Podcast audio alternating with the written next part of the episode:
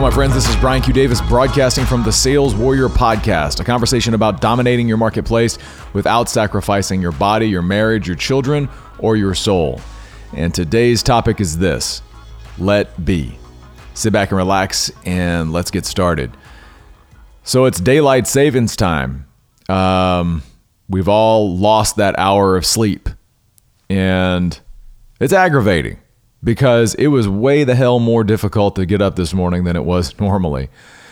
And uh, and I feel like I lost an hour of production. Like I lost, an hour of sleep, lost an hour of production, just just off. Right? I mean, it's a major pattern disruption to the you know to everybody that's still doing daylight savings time.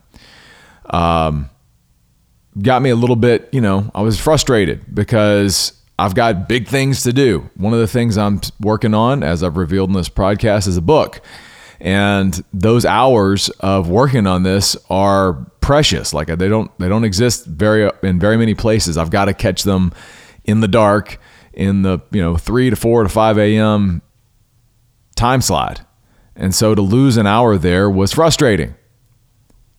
Like if you feel me on this, you like give me a shout out.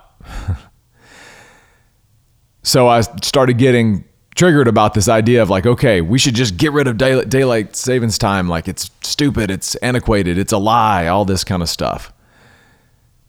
And I came to realize that, look, first of all, like just get over it because whether I lose or gain an hour of production is not dependent on the time or anybody else's time changes or any of that stuff.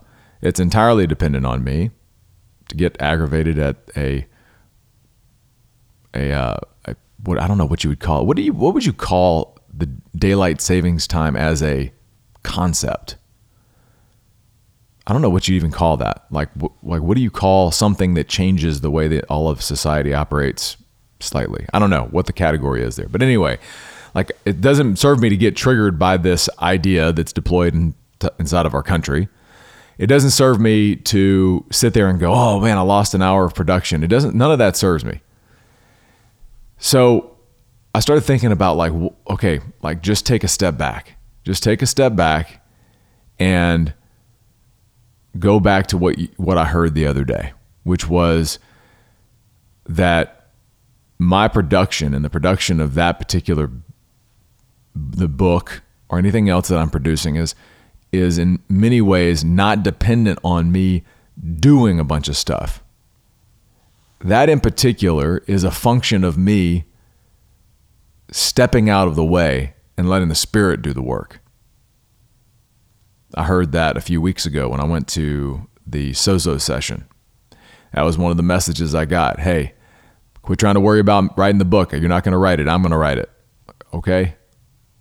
But I've got this deadline. I know. Just step back out of the way. And so I had to be reminded of that today. Like I lost all this out, lost this time, and how am I going to get it done? Well, it's not about me getting it done. It's about me having the faith to step back out of the way and let the Spirit do the work. That's tough when I have a deadline. Are you really going to be able to do it? Would you shut up? and so there's a couple of couple of things I extracted from this. One was like anybody that's written a book, like respect to them. A book is a is is the result of a lot of hard decisions collected and put into uh, physical form. Like, and it's it's uh it's a lot of hard decisions of creating space and stepping out of the way creating space and stepping out of the way and it's really the battle is not the doing it's really the creating the space to to let that flow. That's really where the war is. But the other thing that I got from this, and it took me back to one of my favorite works of literature, Hamlet. And if you remember, Hamlet is in this place of of to be or not to be, right? He has, that's the question. That's the famous famous question everybody knows. To be or not to be. To be or not to be. That is the question. Whether 'tis nobler in the mind to suffer the slings and arrows of outrageous fortune, or to take up arms against a sea of troubles and by opposing in them. So Hamlet was in this place of just indecision like, should I do this? Should I do that? I don't know what to do. He was in a place where thinking he had to do something. And it was in that space that he was just in this constant game of trying to figure it out, then beating himself up, then attacking others, and then just all over the place because he felt this like it was on him to do something. But if you know the story, you know that he moves from this place of to be or not to be to one of just let be. He says, There's a special providence in the fall of a sparrow. If it be not now, tis not to come. If it be not to come, it will be now. If it be not now, yet it will come. The readiness is all. Since no man of aught he leaves knows, what is it to leave betimes? Let be. The readiness is all. Like that's that's the lesson there. Let be. So he moves from this place of to be or not to be, should I do this, should I do that, what should I do, all over the place. Like, how often do we find ourselves in that place? That's where I found myself this morning. It's like, oh man, I lost an hour of production. I got to do all this stuff. How am I going to do it? I've got only got an hour to my flight. Um, like I'm all over the place. And the lesson I got was, hey, just create space and let it be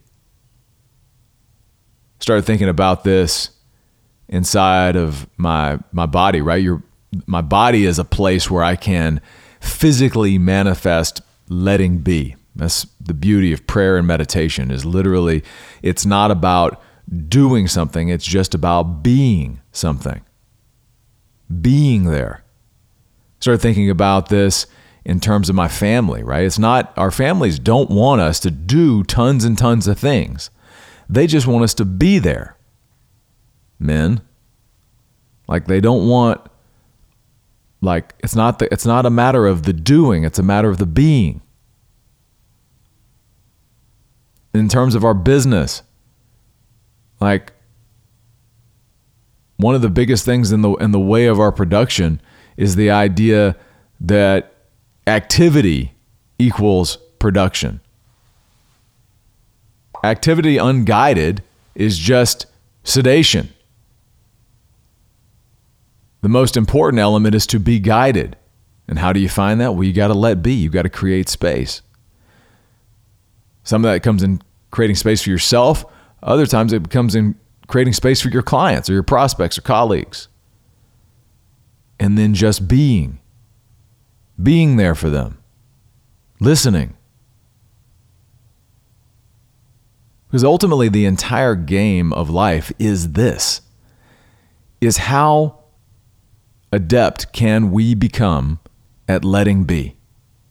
How adept can I become at letting be? And that's what I'm finding in the course of working on this project with this book is that that is the rep for me. My my my mind says I've got to do all this stuff. But my heart says, "Hey man, just step back. Let be." Like, not to be or not to be, just let be.